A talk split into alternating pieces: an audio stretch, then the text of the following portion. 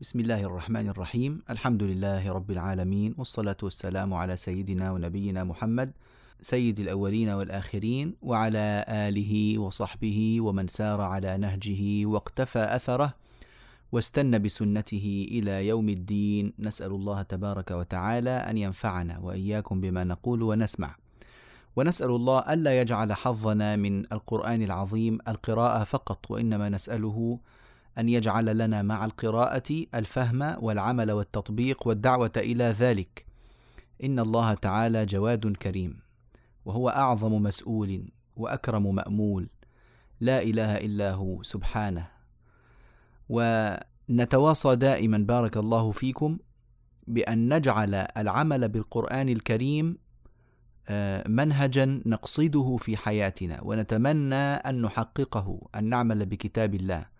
وبسنة رسوله صلى الله عليه وسلم وأن ندعو الناس إلى فعل ذلك وإلى التحلي بالأخلاق الفاضلة والشيم المرضية التي أدبنا بها ديننا فالحمد لله أن جعلنا مسلمين ونسأل الله أن يجعلنا من خير المسلمين وأن يتوفانا على الإيمان الكامل وهو راض عنا غير غضبان إنه تعالى جواد كريم. الآن إن شاء الله تعالى نبدأ في الدرس الجديد من شرح المقدمة الجزرية وأول الكلام على التنبيهات التي نبه عليها الإمام ابن الجزري رحمه الله تعالى. بعد أن انتهى إمامنا رحمة الله عليه من الكلام على مخارج الحروف، دخل في صفات الحروف.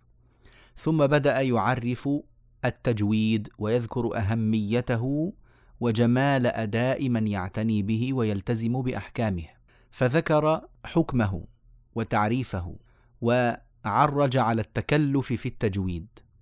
والآن يأتينا الإمام ابن الجزري رحمه الله ببعض التنبيهات التي يكثر الخطأ فيها من خلال ما رأى وأدرك آه، مما سمعه من الناس. وكما ذكرنا لكم من قبل قد رحل إمامنا في البلدان وانطلق هنا وهناك وسمع العرب والعجم وسمع الخلق الكثير فنشأ عنده خبرة عظيمة. الآن نرى جانبا منها في هذه الأبيات. يقول الإمام ابن الجزري رحمه الله فرققا مستفلا من أحرفي وحاذرا تفخيم لفظ الألف وهمز الحمد أعوذ اهدنا الله ثم لام لله لنا وليتلطف وعلى الله ولض والميم من مخمصة ومن مرض وباء برق باطل بهم بذي. واحرص على الشدة والجهر الذي فيها وفي الجيم كحب الصبر ربوة اجتثت وحج الفجر. وبينا مقلقلا إن سكنا وإن يكن في الوقف كان أبينا. وحاء حصحص أحط الحق وسين مستقيم يسطو يسقو. هذه هي الأبيات التي ينبه فيها إمامنا رحمة الله عليه على بعض الأمور التي قد تخفى على المبتدئين من طلبة العلم في هذا آه، الصدد وهو ما يتعلق بتخليص الحروف. نستطيع أن نعنون لهذه التنبيهات بعبارة تخليص الحروف. ما معنى تخليص الحروف؟ إحنا عارفين بارك الله فيكم أن الحروف تنقسم إلى قسمين حروف مفخمة وحروف مرققة. الحروف المفخمة هي حروف الاستعلاء خص ضغط قض. هذه على طول في حالة تفخيم وطبعا لها مراتب في التفخيم سبق ذكرها. وعندنا حروف تدور أحكامها بين الترقيق والتفخيم وهي الراء واللام والألف والغنة. وسيأتي الكلام عنها لاحقا. وبقية الحروف دائما مرققة. ما هو المطلوب مني؟ مطلوب أن أفخم المفخم وأن أرقق المرقق. فإذا كان الحرف مفخما فلا ينبغي أن يتأثر بما حوله من الحروف المرققة. وإذا كان الحرف مرققا فلا ينبغي أن يتأثر بما حوله من الحروف المفخمة. هذا هو خلاصة الموضوع. الآن آه، ننظر في الأمثلة التي ذكرها الإمام رحمه الله.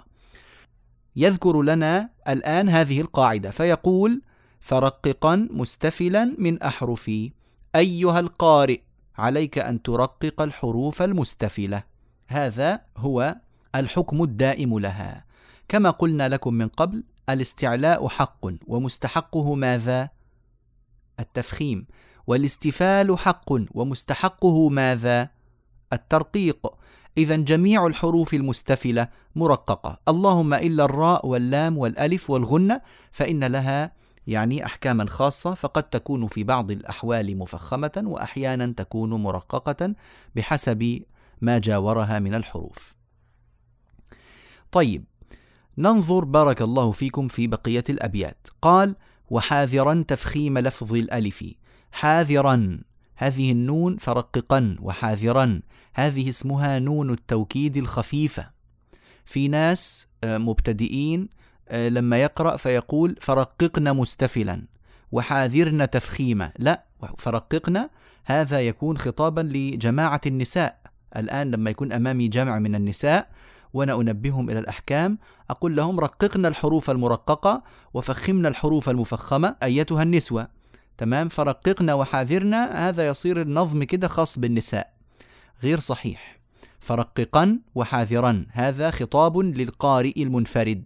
رققا وحاذرا يعني احذر ورقق. نعم. وحاذرا تفخيم لفظ الألف احذر أن تفخم الألف. هكذا نفهم من عبارة الإمام رحمه الله وهي عبارة مقصودة.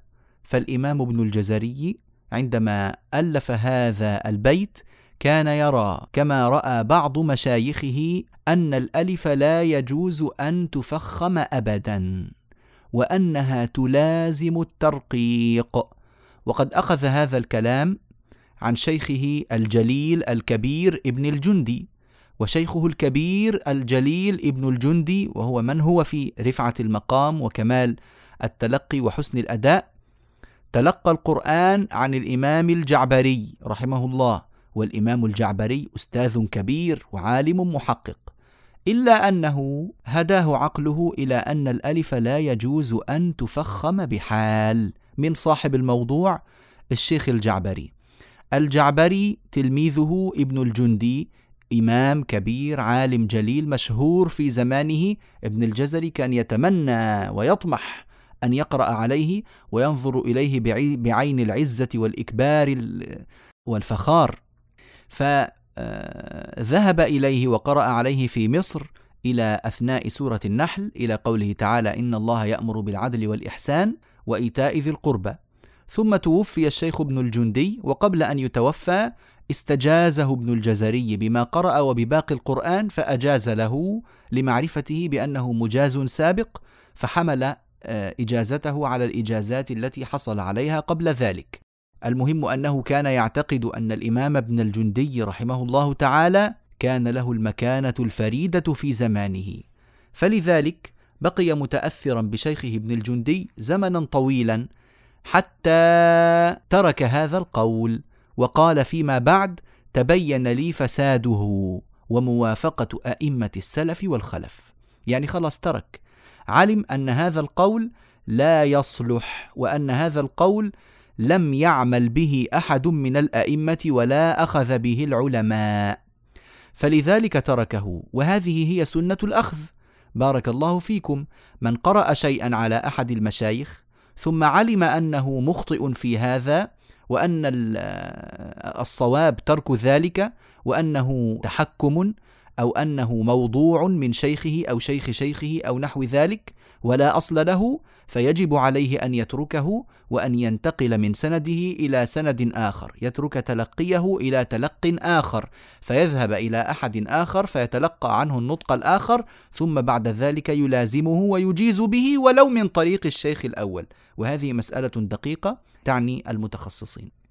المهم أن الإمام ابن الجزري لما ألف كتابه التمهيد في التجويد وهو ابن سبع عشرة سنة تقريبا أو نحو ذلك كان يرى بهذا القول وهذا القول هو الذي أودعه في الجزرية إلا أنه ترك هذا ولم يعد يأخذ به وأوضحه في كتابه الكبير عندما استقر علمه واتسعت روايته وأخذ عن الأئمة المختلفين وروى أكثر من من مشرب وقرأ في بلاده بلاد الشام وبلاد مصر وغيرها وتلقى عن الأكابر والأصاغر.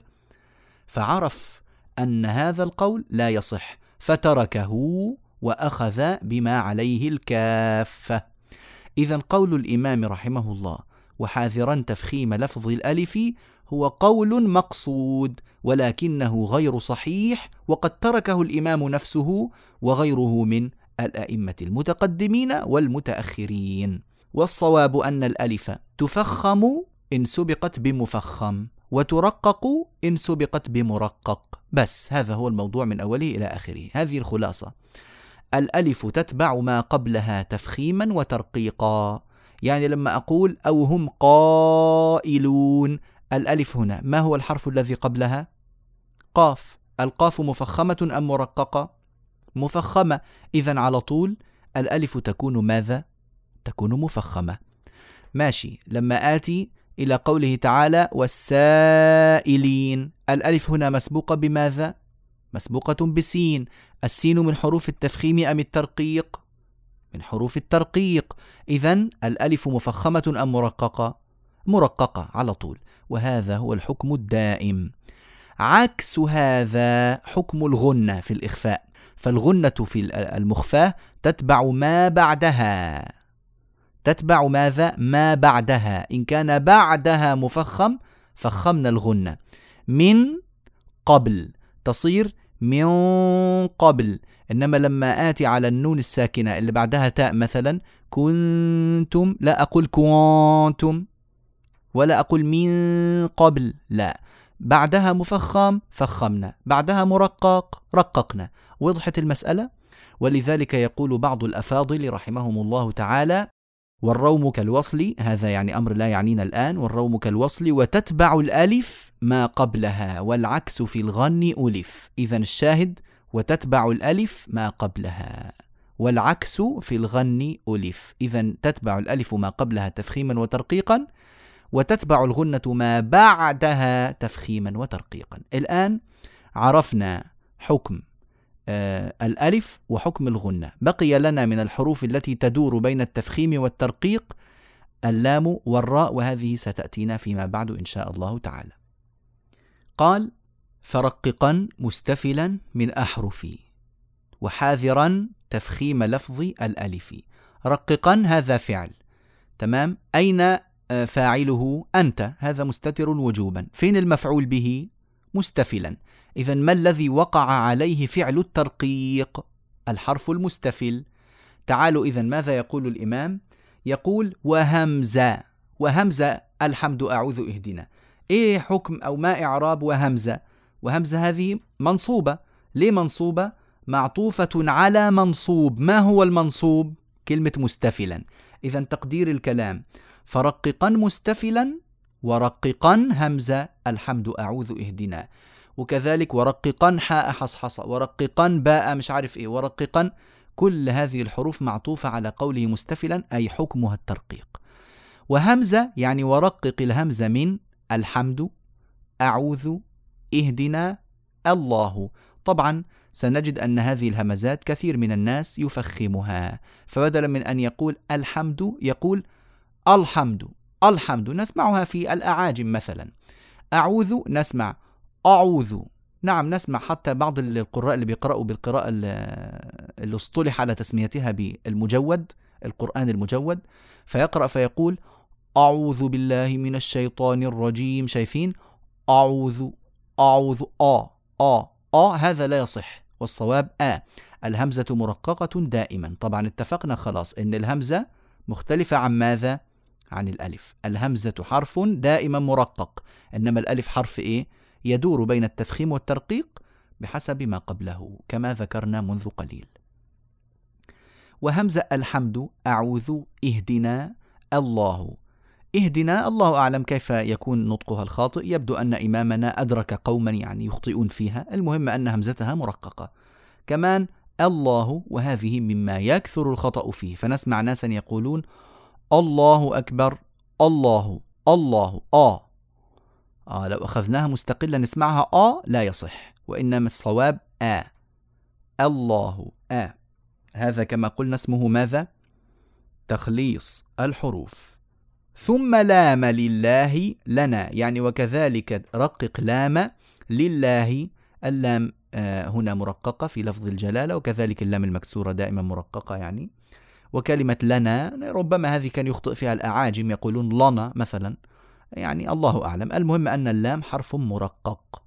إلا في لفظ الجلالة فله أحكام خاصة. أما في غير لفظ الجلالة على طول اللام مرقق. سيأتينا بالتفصيل فيما بعد. نعم. كمان اللام ترقق في وليتلطف. ما ينفعش نقول وليتلطف.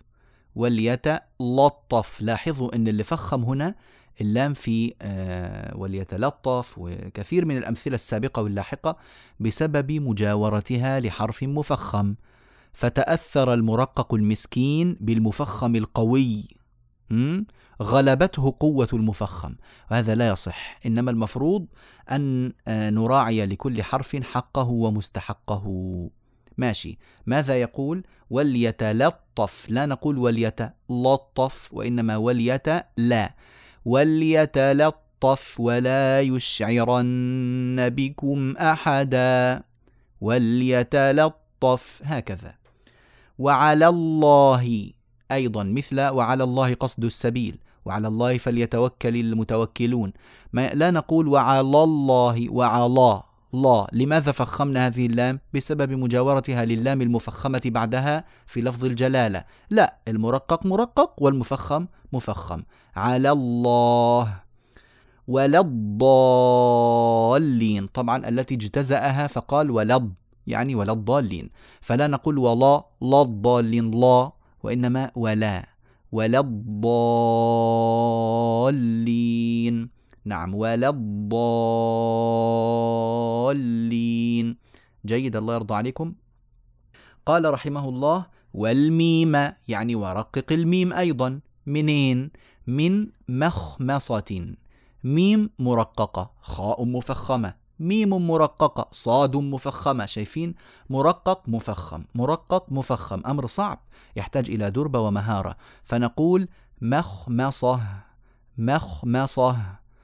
في سورة التوبة ذلك بأنهم لا يصيبهم ظمأ ولا نصب ولا مخمصة. هكذا نقرأها. ذلك بأنهم لا يصيبهم ظمأ ولا نصب ولا مخمصة في سبيل الله ولا مخمصة في سبيل الله. مخمصة هكذا وهو مما يحتاج إلى دربة وتمرين. ومن مرض كمان كلمة مرض الميم تحتاج إلى ترقيق وألا تتأثر بالراء المفخمة بعدها. فلا نقول مرض لا ما. ما أرى مرض مرض نعم. وباء ورقق الباء أيضا. في ماذا برق. طبعا هل لما نقول في كلمة كذا وكذا وكذا معناه خلاص إن استقصينا الكلمات؟ لا هذه مجرد أمثلة وإلا الكلام يبقى على إطلاقه. كل مرقق يجب أن لا يتأثر بالمفخم وكل مفخم لا يجوز أن يتأثر بالمرقق. نعم. قال وباء برق باطل. كمان كلمة برق مش نقول برق فيه ظلمات ورعد إيه؟ وبرق با با لا با لا يصلح وإنما با وبرق وبرق نعم. فيه ظلمات ورعد وبرق. كمان كلمة باطل بالباطل ولا بالباطل؟ شايفين كلمات يكثر ما زال. يعني الناس منذ مئات السنين يخطئون في نفس الأخطاء آه، وسبب ذلك آه، السهولة. يعني كل واحد بيميل إلى أن يأخذ بالأسهل على لسانه. لا يجوز ذلك. نأخذ بالأسهل ما دام مقبولا وما دام مرويا وما دام صحيحا. لكن إن كان غير مقبول ولا مروي ولا صحيح لا نأخذ به. نعم. بهم بذي. كذلك لا يجوز لنا أن آه، نفخم الحروف التي هي مرققة.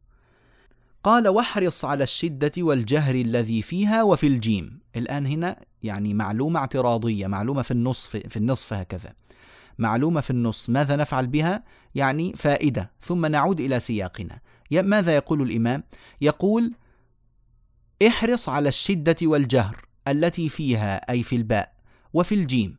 حرف الباء ما هي صفاته؟ مهموس ولا مجهور؟ مجهور. شديد ولا رخو شديد. آه ومستفل ومنفتح ومذلق ومقلقل. فهذه ست صفات. آه أما حرف الجيم تعالوا نشوف صفاته. ما هي؟ اولا هو مجهور وهو كذلك شديد ومستفل ومنفتح وليس مذلقا وإنما مصمت ومن صفاته القلقلة. اذا صفاتهم زي بعض إلا أن الباء مذلقة والجيم مصمتة. طيب كويس. يقول احرص على الشدة والجهر. للتذكير ما هي الشدة؟ الشدة خلاصتها قصر زمن الحرف. عدم جريان الصوت مع الحرف الشديد إنما انحباس الصوت. يعني قصر زمنه. والجهر ما هو الجهر؟ انحباس النفس عند نطق الحرف. إنما لو جرى النفس نسمي الحرف مهموسا. اذا الصوت منحبس والنفس منحبس في الباء والجيم. فالباء لو أطلقنا الهواء معها خرجت مثل الحرف الإنجليزي P. P الذي هو قبل حرف ال R. فهذا حرف ال P ما هو؟ هو باء مهموسة الباء العربية مش مهموسة الباء العربية مجهورة يعني مثل حرف B الذي هو ثاني الحروف الإنجليزية مثلا. فهنا هذا فرق بينهما هذا حرف وهذا حرف. والآن أدركتم أنه حتى الإنجليز وضعوا هذا في مكان وهذا في مكان. هذا له معاني ويدخل في كلمات وهذا له معاني ويدخل في كلمات أخرى. إذا هناك فرق الهواء جري الهواء وانحباس الهواء مؤثر ولا غير مؤثر؟ مؤثر. إذا لا يجوز أن نطلق الهواء مع حرف الباء فيصير مهموسا. كمان نحرص على شدته. نعم. وكذلك حرف الجيم. لا يجوز أن نطلق معه الصوت أو نطلق معه الهواء. فلو أطلقنا معه الصوت يصير هكذا. أج أج. هذا الصوت غير صحيح في العربية لا يصلح. وإنما هو أج. طيب. ولا يجوز أن نطلق معه الهواء اللي هو نجعله مهموسا. لأننا هكذا نجعله إيه؟ نجعله شينا. ما هو الفرق بين الجيم والشين إذا يعني؟ هو هذا صفة الهمس. وإلا الباقي هو هو في باستثناء القلقلة. فلا يجوز أن آه، نجعل المهموس مجهورا ولا المجهور مهموسا. وألا نجعل الشديد رخوا ولا الرخو شديدا فنتنبه بارك الله فيكم. وكذلك طبعا الفرق بين الجيم والشين صفة التفشي. بارك الله فيكم. إذا واحرص على الشدة والجهر الذي فيها وفي الجيم. كحب الصبر. لا نقول كحبي حبي الصبر. ها نجعلها يعني مهموسة مثلا. ربوة كذلك. أجتثت لا نقول أجتثت أو أشتثت. لا يصلح. حج وليس حج أو حش. كل هذا لا يصح. كذلك الفجر نفس الكلام. ثم أيضا ذكر قاعدة جليلة وقد ذكرناها لما تكلمنا عن صفة القلقلة ونعيدها باختصار. قال وبينا مقلقلا إن سكنا وإن يكن في الوقف كان أبينا. هذا مراتب القلقلة. فالقلقلة لها مرتبتان صغرى وكبرى. القلقلة الصغرى في حرف القلقلة اللي هو حروف قطب جد في قطب جد الساكنة الموصولة بما بعدها سواء كانت في وسط الكلمة في آخر الكلمة لا فرق. وأما القلقلة الكبرى ففي قطب جد الموقوف عليها سواء كانت ساكنة مخففة أو ساكنة مشددة عندما نقف عليها. وإن يكن في الوقف كان أبينا. ثم عاد إلى سياقه فقال وحاء حص حصى الحاء يعني ما الذي جعلها منصوبة؟ نفس الكلام معطوفة على قوله مستفلا يعني رقق حاء. وحاء حصحص نرقق الحاء من كلمة حصحص. وما ماثلها؟ يعني من كل حاء جاورت حرفا مفخما. أو لم تجاور الحاء على طول مرققة. فنقول قالت امرأة العزيز إيه؟ الآن حصحص الحق. قالت امرأة العزيز الآن حصحص الحق. لا نقول حصحص حصحص لا ننتبه. كذلك الحق أحقت الحق نأخذ الحق أولا ثم نعود عشان نفس الآية. آه، وحاء حصحص أحط الحق. كمان كلمة الحق لا نقول الحق حا وإنما حا الحق. الحاء دائما مرققة. وكمان كلمة أحط هذه طبعا كلمات مشهورة بالخطأ عشان كده نبه عليها إمامنا. وإلا فالكلمات أيضا كثيرة. ومتنوعة وقد ذكرها المتقدمون وتوسعوا في ذكر ذلك كما في كتاب الرعاية آه، للإمام مكي رحمه الله تعالى. وهو كتاب نافع مفيد أنصح جدا بقراءته لمن أحب أن يتعرف على آه، كثير من الأخطاء التي تشيع بين الناس وطرق لتصحيحها وكيف لا. والإمام الذي ألفه إمام كبير جليل عالم معروف محقق مدقق مشهور. معتمد عند العلماء وهو الإمام الكبير مكي بن أبي طالب القيسي رحمه الله توفي سنة 437 من الهجرة فهو قديم متقدم جدا. نعم. وكتابه اسمه الرعاية لتجويد القراءة وتحقيق لفظ التلاوة وله كتب أخرى في هذا الباب وغيره. طيب نعود قال وحاء حصحص أحط الحق. كلمة أحط طبعا حاء مرققة بعدها حرف مفخم كبير مطبق مستعلي وهو حرف الطاء. فقد تتأثر الحاء بقوة الحرف الذي بعدها فوجب التنبيه. فصار النطق الصواب أحط.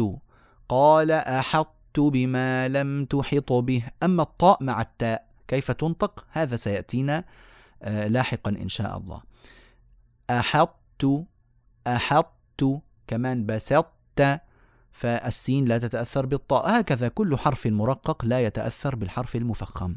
وحاء حصحص أحط الحق وسين يعني وكذلك رققوا سين. مستقيم يسطو يسقو. مستقيم في ناس بيقرأوها مستقيم مستقيم يعني عملوا خطأين خلوا التاء طاء بسبب مجاورتها للقاف. ثم جعلوا السين المسكينة تتأثر بالطاء الجديدة التي وضعوها فصارت مستقيم. يعني سبحان الله ضيعوا الكلمة من أولها إلى آخرها. إنما الصواب مستقيم مستقيم. هكذا. مست وسين مستقيم. يسطو في قوله يكادون يسطون بالذين يتلون عليهم آياتنا. ماذا نفعل فيه؟ مطلوب منا أن نرقق السين لئلا تتأثر بالطاء بعدها. يسطون نعم. كذلك السين بعدها قاف في كلمة يسقون. وجد عليه أمة من الناس يسقون. كذلك يسقون مش يسقون يص يص. هكذا السين صارت صادا. ننتبه لمثل هذا. بارك الله فيكم. وسين مستقيم يسطو يسقو. إذا الإمام ابن الجزري رحمه الله تعالى يراعي كما راعى المتقدمون قبله تخليص الحروف بعضها من بعض بحيث لا يتأثر المفخم بالمرقق ولا المرقق بالمفخم. هذا هو يعني خلاصة الباب. وبهذا انتهى باب ذكر بعض التنبيهات الذي وضعه الإمام رحمه الله رحمة واسعة. ثم قال ورقق الراء إذا ما كسرت كذاك بعد الكسر حيث سكنت. خلاص. الآن بدأنا في باب الراءات. فأرجو أن تفرغوا لي أذهانكم وتعيدوا تنشيط أنفسكم من جديد لنفهم معا أحكام الراء. الراء حرف سهل. هل يوصف بالتفخيم أو يوصف بالترقيق؟ لا نصفه لا بالتفخيم ولا بالترقيق وإنما هو يفخم في بعض الأحوال وهي الأكثر ويرقق في بعضها وهي الأقل. شوفوا الخلاصة بارك الله فيكم. الخلاصة الخلاصة. الآن سأذكرها. ثم نفصل هذا الكلام المختصر إلى حالات وأمثلة حتى تتبين لنا تفاصيل القاعدة. نعم. الراء إن كانت مفتوحة أو مضمومة تفخم. مكسورة ترقق. جميل. كلام سهل ولا صعب؟ كلام سهل. الراء إن كانت مفتوحة أو مضمومة تفخم. مكسورة ترقق. كويس. حلو. الآن نشوف وضع آخر. طيب لو كانت ساكنة ماذا نفعل؟ لو كانت ساكنة برضو بسيطة. ننظر فيما قبلها. مفتوح أو مضموم تفخم. مكسور ترقق. جميل. والله سهل. طيب إن كانت ساكنة واللي قبلها كمان كان ساكن. ماذا نفعل؟ نفس الأمر. ننظر فيما قبل الساكن. إن كان مفتوح أو مضموم تفخم. مكسور ترقق. بس. في صعوبة؟ في إشكال؟ إن شاء الله لا صعوبة ولا إشكال. تعالوا من السطرين اللي قلناهم دول نطلع أحكام مرقمة. يعني واحد اثنين ثلاثة أربعة مش عارف كم. الذي ذكرناه الآن يخرج لنا من حالات التفخيم ست حالات. ومن حالات الترقيق ثلاث حالات. إذا يعني طلعنا تسع حالات الآن من العبارتين دول؟ نعم طلعنا تسع حالات. إنما لما نقول وتفخم الراء في ثمانية أحوال واحد كذا كذا اثنين كذا كذا وأمثلته. نشعر أن الحالات متفرعة وكثيرة ومتشعبة وما في لا تشعب ولا شيء. الموضوع كله موضوع لو وضح في الذهن خلاص ما نعود نقع في إشكال إن شاء الله. إذا باختصار نقول الراء تفخم إن كانت مفتوحة أو مضمومة وترقق إن كانت مكسورة. فإن كانت ساكنة ننظر فيما قبلها. مفتوح أو مضموم تفخم مكسور ترقق. وإن كانت ساكنة وقبلها ساكن ننظر فيما قبله. مفتوح أو مضموم تفخم مكسور ترقق. تعالوا نطلع حالات التفخيم مع بعض ونمثل عليها بأمثلة بسيطة. الحالة الأولى الراء المفتوحة. هاتوا أمثلة. مثل قوله تعالى مثلا طبعا لما نقول الراء المفتوحة معناها سواء كانت مشددة ولا كانت مخففة كله يصلح. بسم الله الرحمن الرحيم. هذه راءات مفخمة. ليه؟ لأنها مفتوحة. إذا دائما لما أسأل في هذا الأمر كيف أسأل؟ آتي بمثال. فأقول أيها الأخ أيها الأخت قوله تعالى كذا ما حكم الراء فيه؟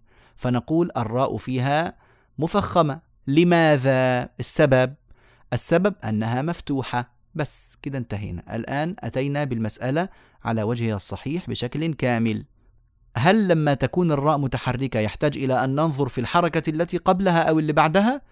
لا لا نحتاج. ما دام الراء مفتوحة أو مضمومة أو مكسورة خلاص لا نحتاج. إنما في ناس نقول له ما حكم الراء؟ مثلا عرف بعضه وأعرض عن بعض. مثلا كلمة عرف. نقول له ما حكم الراء؟ يقول الراء مفخمة. ممتاز. لماذا؟ يقول لأنها راء مفتوحة وقبلها مفتوح. طب يعني لو كانت مفتوحة وقبلها مكسور ما الفرق؟ مفتوحة وقبلها مضموم إيه اللي حيحصل؟ لا شيء. إذا الإجابة دائما لما نعلم الطلاب ونعرفهم نعطيه نعطيهم على قدر ما يفهمون. بس إنما المعلومة الزائدة بلا فائدة ما لها داعي نحذفها على طول. لماذا الراء مفخمة؟ لأنها مفتوحة. شكرا. شكرا جزيلا. مش أكثر من هذا.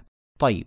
لماذا الراء في كلمة الصراط مفخمة؟ لأنها راء مفتوحة. اذا الصراط رضي الله عنهم ورضوا عنه. الرحمن الرحيم. وهكذا. كل هذه الراءات مفخمة لأنها مفتوحة. طيب. الحالة الثانية من حالات التفخيم. الراء المضمومة. الراء المضمومة أيضا تفخم. هاتوا لنا أمثلة على ذلك. ويسألونك عن الروح. مش عن الروح. الروح ولا الروح؟ ها نفخم. انتبهوا. وبالذات النساء. بالذات الأخوات بيضيعوا في الحروف الراء. هذا خطأ في التلاوة. لا نقبله. لو سمحتن. حتى الرجال أيضا بيعملوا كده أحيانا. هذا لا يصح. الروح ورسل وكفروا والكلام ده لا غير مقبول. الروح إن الذين كفروا رو وليس رو. الكافرون والكافرون هم الظالمون مش والكافرون هم الظالمون. انتبهوا. فلازم اللسان يرتفع ويتقعر ويرتفع معظمه إلى الأعلى. رو طبعا لما أتكلم عن التفخيم معناها رفع أقصى اللسان إلى الأعلى.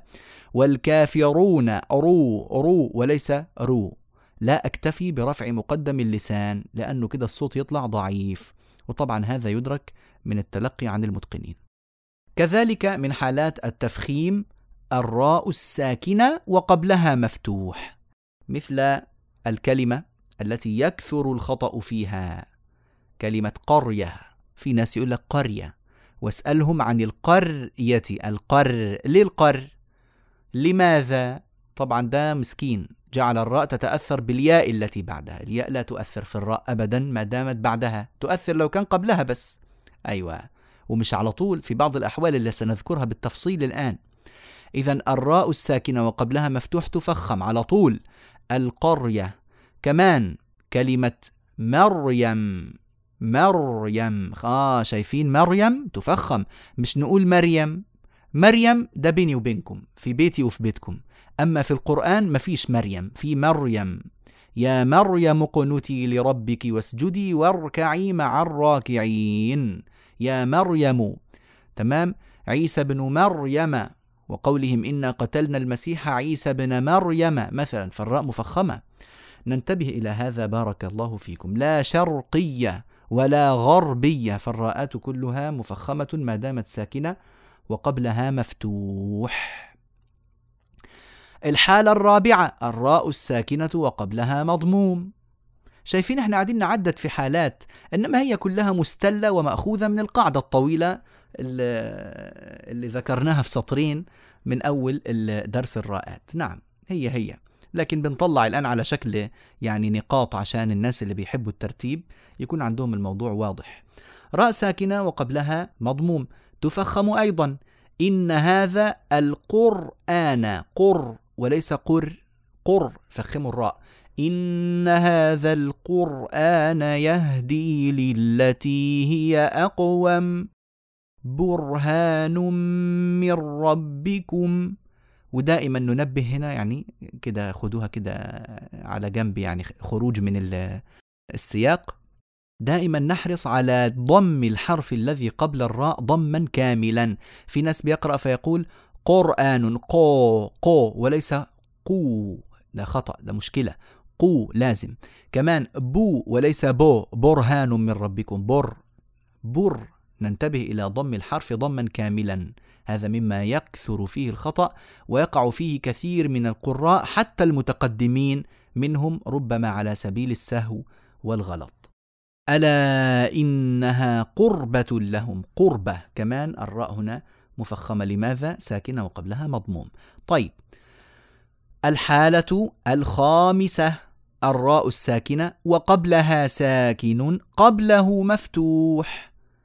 مثال ذلك ماذا؟ طبعا هذا يا إخوة يا أخوات لا يكون إلا في حالة الوقف على الراء إنما راء ساكنة قبلها ساكن وموصولة بما بعدها هذا غير موجود. هذا غير موجود. طيب مثل والفجر والفجر راء ساكنة. قبلها ماذا؟ قبلها جيم ساكنة. طيب ماذا أفعل؟ شوف اللي قبل الجيم. قبلها مفتوح إذا نفخم الراء. والفجر وليال عشر والشفع والوتر والليل إذا يسر. شايفين؟ فخمنا الراءات. الراء الساكنة وقبلها ساكن قبله مضموم كمان لا يكون إلا في حالة الوقف. هاتوا مثالا على ذلك. شكور إنه غفور شكور هذه راء ساكنة. قبلها ماذا؟ قبلها ساكن. قبله ماذا؟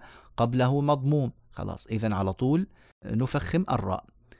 يريد الله بكم اليسر. اليسر ولا نقول اليسر أه؟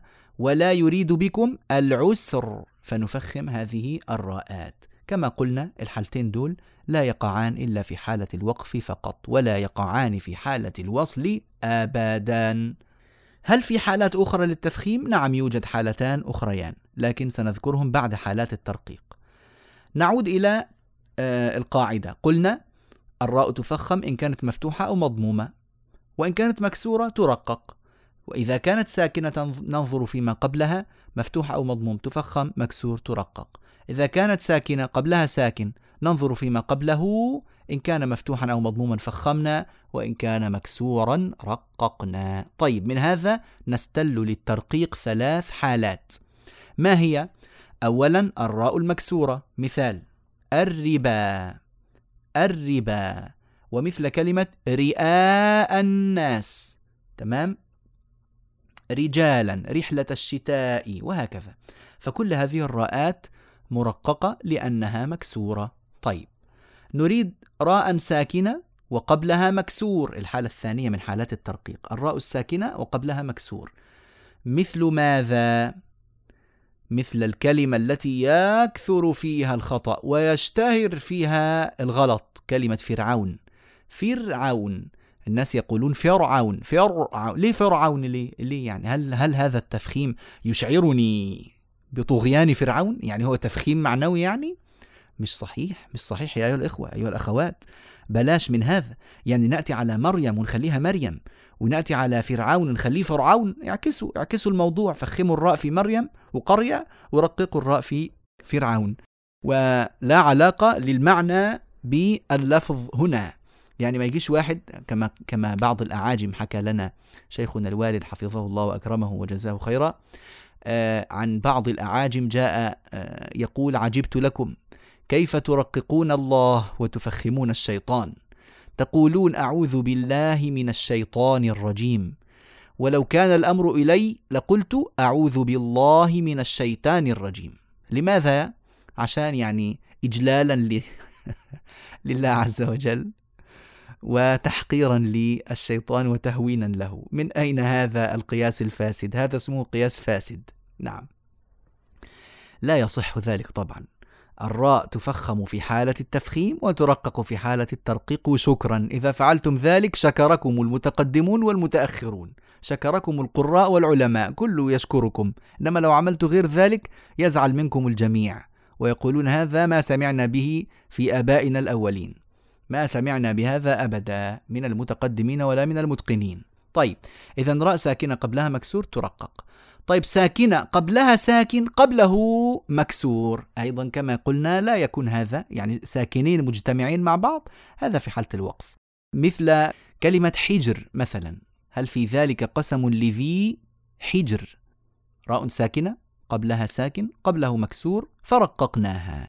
هذه هي حالات الترقيق. أيضا هناك حالتان زائدتان للترقيق. ما هما؟ الراء الساكنة وقبلها ياء ساكنة. ليه؟ من أين جاءت هذه؟ قالوا يعني إذا كانت الراء ساكنة وقبلها مكسور نرققها. فما بالك لو كان قبلها أم الكسرة وهي الياء؟ قالوا هي أولى بأن ترقق. مثال ذلك كلمة خير. خير. إنما لو وصلناها فقلنا هو خير لكم. إيه الحكم؟ تكون الراء على طول مفخمة. ليه مفخمة يا أيها الإخوة؟ مفخمة لأنها مضمومة. واتفقنا على أن الراء لو كانت متحركة لا علاقة لنا بما قبلها ولا ما بعدها. أرجو أن يكون هذا المفهوم متذكرا دائما في الذهن ونحن نقيس الأحكام.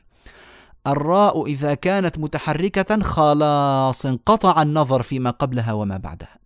طبعا على رواية حفص عن عاصم. إنما لو كانت ساكنة نبدأ ننظر فيما قبلها ونشوف ما بعدها ونشوف كذا وكذا بحسب القواعد. كلمة خير وقفنا عليها. ما الذي حدث؟ صارت ساكنة وقبلها ساكن قبله مفتوح. الأصل إن إحنا نفخم صح؟ لكن لماذا رققنا الراء؟ لأن الساكن الذي قبلها ياء. ما دام ياء خلاص على طول تصير الراء مرققة لأن الياء أم الكسرة. إذا الراء الساكنة وقبلها ياء ساكنة ترقق. خبير بصير خير لا ضير. على طول نرققها. كلمة خبير وكلمة بصير ترقق لأنها راء ساكنة وقبلها ياء ساكنة صح؟ وأيضا لأنها راء ساكنة قبلها ساكن قبله مكسور ما الياء اللي قبلها مادية فقبلها مكسور طبعا فعلى طول نحكم بأنها مرققة أيا من القاعدة ما في فرق لكن في خير ولا ضير وهكذا هذه على طول يكون حكمها ماذا؟ الترقيق ليه؟ عشان هذه القاعدة الجديدة القاعدة الرابعة الراء الساكنة وقبلها ياء ساكنة طيب هل هناك حالات أخرى للترقيق؟ نعم كمن حالة واحدة ما هي الراء الممالة؟ فين الإمالة دي؟ الراء الممالة في كلمة واحدة في القرآن وهي كلمة مجريها. طبعا كلامنا كله على رواية حفص عن عاصم. راء كلمة مجريها مرققة. لماذا؟ لأنها ممالة. بس هذه هي حالات الترقيق. إذا الراء المكسورة الراء الساكنة وقبلها مكسور. إذا سكنت الراء وقبلها ساكن قبله مكسور. الراء الساكنة وقبلها ياء ساكنة الراء الممالة خمس حالات. الثلاثة اللي طلعناهم من القاعدة الأصلية المختصرة دي وحالتين زيادة. كمان في التفخيم ست حالات طلعناها من هذه القاعدة وحنزيد عليها حالتين الآن. ذكرنا ست حالات ما هي؟ راء مفتوحة ساكنة قبلها مفتوح سكنت وقبلها ساكن قبله مفتوح.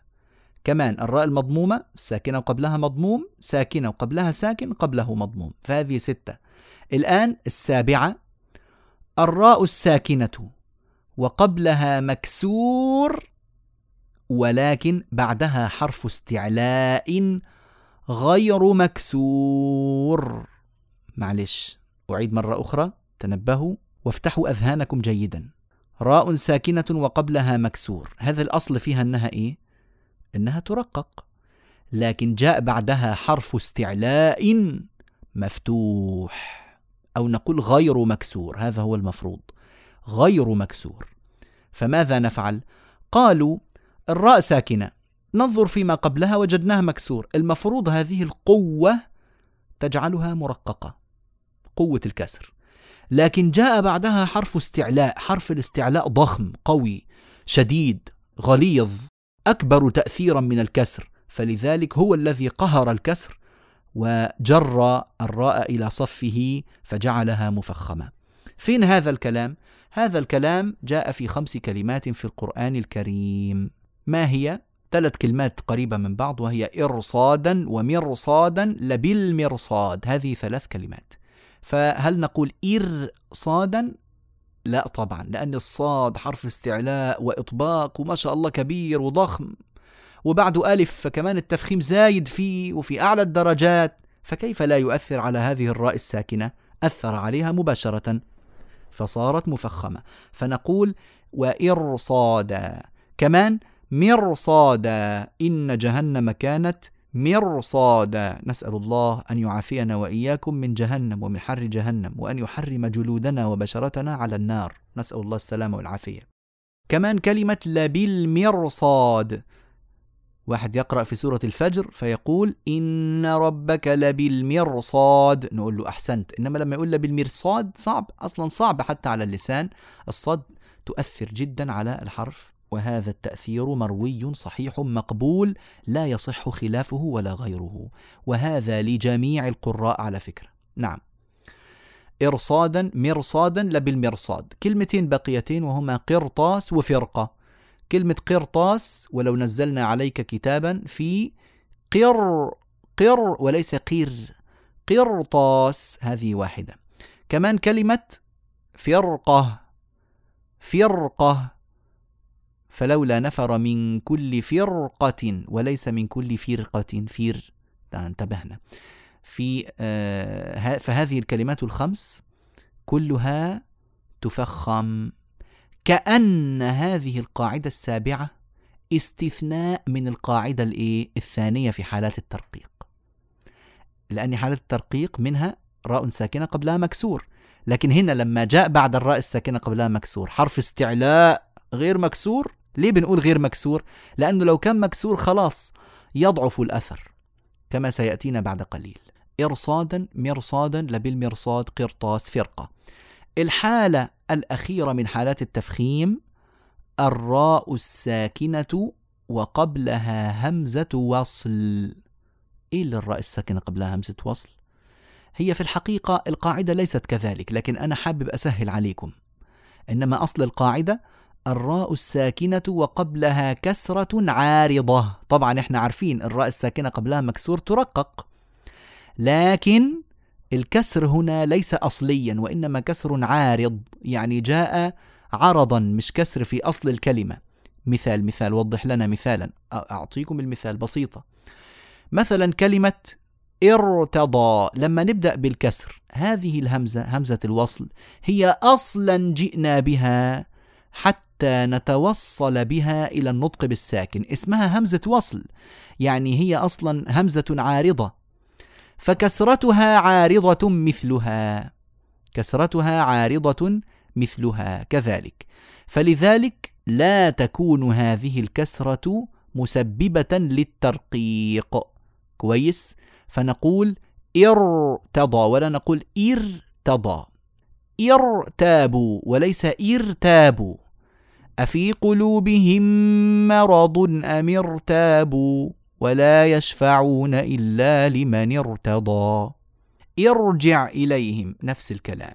فبدلا بدلا من أن نقول راء ساكنة قبلها كسرة عارضة دائما تكون هذه الراء مسبوقة بهمزة وصل. عشان كده ريحتكم وقلت الراء الساكنة وقبلها همزة وصل. عشان نرتاح من هذا التفصيل ويسهل على المبتدئين فهمه. خلاص انتهينا من أحكام الراءات أه نعود لنختصر الكلام ونعدده بشكل سريع. حالات التفخيم ثمانية. واحد الراء المفتوحة. اثنين الراء المضمومة. ثلاثة الراء الساكنة وقبلها مفتوح. أربعة الراء الساكنة وقبلها مضموم. خمسة الراء الساكنة قبلها ساكن قبله مفتوح. ستة الراء الساكنة قبلها ساكن قبله مضموم. سبعة الراء الساكنة وقبلها مكسور بعدها حرف استعلاء غير مكسور. ثمانية الراء الساكنة وقبلها كسرة عارضة أو قبلها همزة وصل. حالات الترقيق خمسة الراء المكسورة الراء الساكنة وقبلها مكسور الراء الساكنة قبلها ساكن قبله مكسور. أربعة الراء الساكنة وقبلها ياء ساكنة. خمسة الراء الممالة. انتهينا. واضح الموضوع ولا في إشكال في التباس؟ معلش هي حالات كده متعددة لكنها سهلة الإدراك بحمد الله تعالى. ممكن تسمحوا لي أن أضيف إضافة يسيرة؟ الأذهان تتحمل شوية. سنتكلم فقط عن ثلاث كلمات. ثلاث راءات فقط. لها وضع خاص. ما هي هذه الراءات الثلاث؟ أولها كلمة فرق. فكان كل فرق كالطود العظيم. ما هذه الراء؟ راء ساكنة. ما هو الذي قبلها؟ مكسور. ما هو الذي بعدها؟ حرف استعلاء لكن ماله مكسور. طيب معلش تعالوا كلمة فرق نقف عليها. نقف عليها. راء ساكنة فرق وبعدها حرف استعلاء غير مكسور. ساكن ما هو الساكن يبقى غير مكسور. ما هو الحكم؟ الحكم هو التفخيم قولا واحدا. يبقى كلمة فرق وقفا ليس فيها سوى التفخيم قولا واحدا. نص على ذلك المتقدمون وهو واضح من الدليل العقلي. يعني مش بس دليل عقلي بل نص عليه بعض المتقدمين. فنقول فكان كل فرق اذا لا يوجد خلاف في حالة آه، الوقف. ليه؟ لعدم وجود الكسر. إنما لما وصلناها فكان كل فرق هكذا وجد الكسر. وحرف القاف مستعلي. نعم لكنه مكسور فضعف. فهل يؤثر في الراء ولا لا يؤثر في الراء؟ وجهان. يجوز أن نأخذ بالتفخيم ويجوز أن نأخذ بالترقيق. اذا هنا يقع الخلط واللبس. ممكن واحد يسأل فيقول يجوز في كلمة فرق في راء فرق مثلا الوجهان في حالة الوقف. نقول له إيه؟ نقول له خطأ. لازم يكون في حالة الوصل. الوجهان في حالة الوصل. فيجوز في الوصل التفخيم فنقول فكان كل فرق كالطود العظيم ويجوز الترقيق فكان كل فرق كالطود فكان كل فرق كالطود العظيم. سمعنا؟ حلو. هذه الكلمة التفخيم والترقيق فيها جائزان حالة الوصل. في كلمتين العكس. حالة الوصل. قولا واحدا فيهم وجه واحد. إنما الخلاف إنما هو في الوقف. يبقى كلمة فرق الخلاف فيها في حالة الوصل بسبب وجود كسرة القاف. وأما كلمتا مصر والقطر فالخلاف فيهما في حالة الوقف فقط. أكرر لكم مرة أخرى بشكل أكثر ترتيبا. كلمة فرق فيها خلاف في حالة الوصل بسبب وجود الكسر الذي في القاف. كلمتا مصر والقطر الخلاف فيهما في حالة الوقف. إيه فكرة مصر والقطر؟ مصر والقطر كلمتين زي بعض. الراء فيهما سكنتا للوقف وقبلها في الكلمتين ساكن وقبل الساكن مكسور. فما هو الحكم الأصلي؟ الترقيق. صح؟ وهو جائز وصحيح. فنقول أدخلوا مصر. مصر مع إنه في صعوبة شوية على بعض الألسنة لكنه صحيح. أدخلوا مصر. ليه مصر؟ لأن راء ساكنة. قبلها ساكن قبل مكسور. كمان في كلمة القطر في سورة سبأ وأسلنا له عين القطر. القطر. شايفين الراء؟ القطر. الراء مالها؟ مرققة. ليه؟ ساكنة قبلها ساكن قبله مكسور. الواقع في وجهة نظر أخرى تقول كيف ننظر إلى ما قبل الساكن؟ والساكن المجاور للراء أصلا ضخم وكبير ومطبق ومستعلي وهائل. كيف أنتقل من راء وقبلها صاد؟ أشوف الكسرة اللي قبل الصاد. ولذلك يقولون بين الكسر وبين الراء حاجز حصين يمنع من وصول الكسرة إلى الراء. فهمنا معنى كلمة حاجز حصين اللي بيستعملها بعض المتقدمين. حاجز حصين. ليه؟ لأنه كبير وحصين وثقيل عظيم القدر. لا نستطيع أن نوصل الكسرة لتؤثر في الراء. فهو لوحده كده مؤثر بذاته. فنقول في مصر والقطر الراء مفخمة وقفا فيجوز لنا هذا الوجه. أيضا إذا الخلاصة يجوز الترقيق مصر القطر ويجوز التفخيم مصر القطر. طيب في حالة الوصل؟ لا طبعا في في حالة الوصل الراء متحركة أصلا وقلنا لكم الراء ما دام تحركت خلاص زال منها كل المشكلات. ادخلوا مصر إن شاء الله آمنين. على طول الراء مفتوحة شكرا. قبلها والله لو حطينا حتى ياء ساكنة وهي يعني أكثر الأشياء المؤثرة فلا تؤثر أبدا. وإنما تبقى الراء مفخمة. ادخلوا مصر إن شاء الله آمنين. وكلمة القطر وأسلنا له عين القطر فالراء مكسورة فحكمها الترقيق. وأسلنا له عين القطر ومن الجن من يعمل بين يديه بإذن ربه. وأسلنا له عين القطر ومن الجن من يعمل بين يديه. مثلا وإحنا بنقرأ يعني. طيب فإذا القطري وصلا مرققة ومصر وصلا مفخمة على طول حكمها آه، واضح. أما الخلاف فيها في حالة الوقف فقط. بس. خلاص.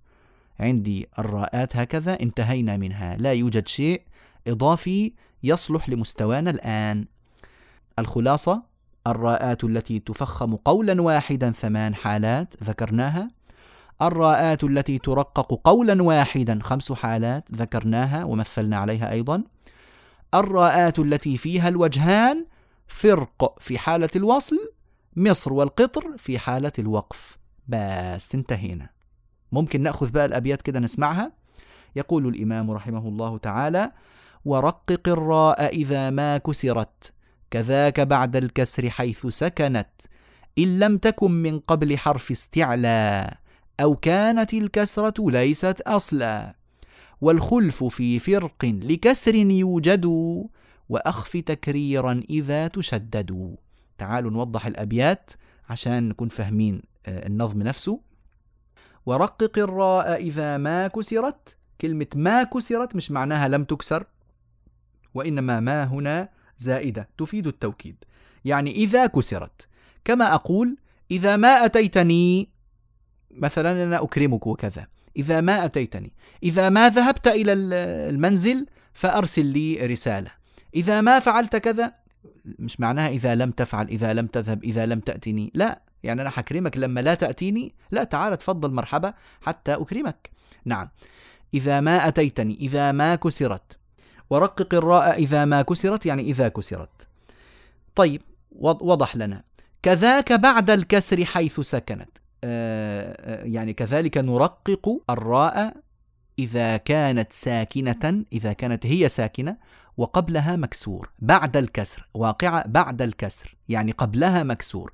حيث سكنت لازم هي تكون ساكنة. تمام؟ إذا الراء الساكنة آه إذا الراء المكسورة ترقق. الراء الساكنة وقبلها مكسور ترقق. كذاك بعد الكسر حيث سكنت يدخل فيها حالتان. الراء الساكنة وقبلها مكسور. كمان الراء الساكنة اللي قبلها ساكن قبله مكسور. يعني مش لازم يكون الكسر مباشر آه، لها ممكن يكون قبل قبلها عادي. كمان يدخل فيه إذا كانت الراء ساكنة وقبلها ياء ساكنة. يدخل في هذا لأن الياء الساكنة هي أم الكسرة فهي أولى بالدخول في هذا الأمر. الآن بدأ يستثني فيقول إن لم تكن من قبل حرف استعلاء إذا كانت ساكنة وقبلها مكسور لكن بعدها حرف استعلاء كما قلنا لكم في الكلمات الخمسة ويضاف عليها كلمة فرق في حالة الوقف طبعا فقط هذه الكلمات تفخم. إن لم تكن من قبل حرف استعلاء يعني إلا إذا كانت واقعة قبل حرف استعلاء يعني حرف الاستعلاء جاء بعدها فإنها على طول إيه؟ تفخم. أو كانت الكسرة ليست أصلا إذا كانت ساكنة وقبلها كسرة ليست أصلية اللي هي الكسرة العارضة اللي هي كما قلنا لكم كسرة همزة الوصل أو ما قبل همزة الوصل فهذه هي الكسرة العارضة. انتهت الأحكام. هل هناك حالة لم تدخل؟ هو ذكر لنا الآن حالات الترقيق واستثنى منها حالتين وما عدا ذلك فتفخم. شايفين الأحكام مجملة ومدمجة ما شاء الله في بيتين فقط. ثم قال والخلف في فرق لكسر يوجد ويوجد خلاف واقع في كلمة فرق بسبب وجود الكسر. هل الكسر يوجد في حالة الوقف؟ لا طبعا وإنما يوجد في حالة الوصل فقط. ثم قال وأخف تكريرا إذا تشدد يعني اجعل صفة التكرير خفية في الراء إذا كانت مشددة فإنها إذا كانت مشددة يكثر أن يقع فيها هذا الأمر وهو مكروه غير مرضي عند المتخصصين من القراء. فلا يصلح أن نقول الرحمن الرحيم الذين يأكلون الربا الربا ليه كده؟ مش مش صحيح هذا لا يجوز. وأخفي تكريرا إذا تشددوا في ناس يقولون معنى أخفي التكرير يعني في تكرير. طبعا ما هو الراء المشدده عبارة عن رائين. راء ساكنة وبعدها راء متحركة. الرحمن هي راء أر راء ساكنة. راء راء مفتوحة. الربا راء ساكنة. بعدها راء مكسورة. طبيعي. فالراء مكررة. عندنا عندنا راءان. لكن لا يجوز أن أبالغ في بيان راءات زيادة ليست موجودة. طيب. ما ذكرناه لكم أيها الأحبة الكرام هو المعتمد والمأخوذ به. لمزيد من التوسع ومزيد من الكلمات التي فيها وجهات نظر ممكن نعود إلى الكتب الواسعة مثل كتاب النشر في القراءات العشر مثل كتاب هداية القاري إلى تجويد كلام الباري للشيخ عبد الفتاح السيد عجمي المرصفي رحمه الله. كتاب هداية القاري إلى تجويد كلام الباري. مجلدان في التجويد مجلدان. هيكون بيقول إيه يعني؟ التوسع في القضايا كمان آه، آه، شرح الجزرية الكبير للشيخ غانم قدوري الحمد. كمان من الكتب ال ال الأخرى آه، شروحات للجزرية وكتب في التجويد أيضا قديمة. يعني موضوعات واسعة فيها توسع. اللي يحب أن يعود عنده كتاب لطيف هو كتاب هداية القاري. هذا موسوعة في التجويد. لن تجدوا مسألة في التجويد إلا مذكورة في هذا الكتاب. سراج الباحثين مثلا. يعني كتب موجودة. ممكن الواحد يعود إليها أو يقتنيها لتكون مراجع موجودة في بيته. وإلا فيكفينا العمل بما عرفناه. يكفينا. لا أريد أن أشوش أكثر من هذا. والله لو أستطيع أن أختصر آه هذه المعلومات وأحذف بعضها لفعلت. لكن لا يصلح ذلك. هذا مما لا بد من معرفته. ويقول آه، العلماء آه، العالم الرباني هو الذي يربي الناس بصغار العلم قبل كباره. فهكذا كان علماؤنا الذين ربونا وأدبونا وأخذوا علينا هذه المسائل العلمية. شوية شوية. على مهلنا. قليلا قليلا. يكثر بعدين والواحد يتوسع ويعود إلى الكتب وما شاء الله يصير عالما كبيرا نحريرا محررا كبيرا. حيحصل إن شاء الله. ما دام الواحد أخذ سلم العلم بشكل صحيح يأتيه الفتح إن شاء الله. آه، ما دام مخلصا لله تعالى. لكن اللي يأتي ويعطي الناس المعلومات الكبيرة والواسعة ويبين لهم إنه متخصص وإنه مدقق وإنه وإنه هذا ليس متخصصا ولا مدققا ولا هو عالم رباني بل هذا يدل على أنه لم يجد من يؤدبه بآداب التعليم. يعني هذا عيب في حقه مش ميزة. نعم مش كده. فالعلم أنا أحب أن يكون مقننا مرتبا قليلا معلومات خفيفة. أزعجتكم كثيرا حقيقه أنا أنا مقدر هذا لكن عزائي أن المادة مسجلة وبالإمكان العودة إليها والاستماع أكثر من مرة وتجزئتها والاستماع إلى أجزاء ما في إشكال. إنما لو كنا جالسين في مادة غير مسجلة لكنا جلسنا على المسائل مسألة مسألة وقسمنا هذه الأبواب إلى أقسام وشرحناها في أوقات طويلة عشان لا يقع اللبس. فأرجو منكم أن تعذرونا. وأن تسامحونا إن يعني كنا نثقل شوية عليكم في المعلومات لكن إن شاء الله الذي يتقن هذا ويحفظه كاسمه لا يخرم منه حرفا ولا يضيع منه معلومة. يكون عنده أرضية صلبه جدا جدا يبني عليها إن شاء الله بناء واثقا محكما قويا شاهق البنيان بإذن الله تعالى. اللقاء القادم نتكلم فيه على أحكام اللامات أحكام اللامات من قول الناظم رحمه الله وفخم اللام من اسم الله عن فتح أو ضم كعبد الله. فهذا إن شاء الله آه، موضع الكلام على الدرس القادم. وأيضا بعض التنبيهات التي ذكرها إمامنا ابن الجزري وأحكام المتماثلين والمتجانسين والمتقاربين يعني في موضوع أيضا دسم قليلا. إن شاء الله سيكون في اللقاء القادم. نسأل الله أن يوفقنا وإياكم لمراضيه وأن يجعلنا وإياكم من خير الموفقين في أمور دينهم ودنياهم وآخرتهم. وما توفيقنا إلا بالله. عليه توكلنا وإليه ننيب. سبحانك اللهم وبحمدك نشهد أن لا إله إلا أنت. نستغفرك ونتوب إليك. وصلى الله على سيدنا محمد وعلى آله وصحبه أجمعين. والحمد لله رب العالمين.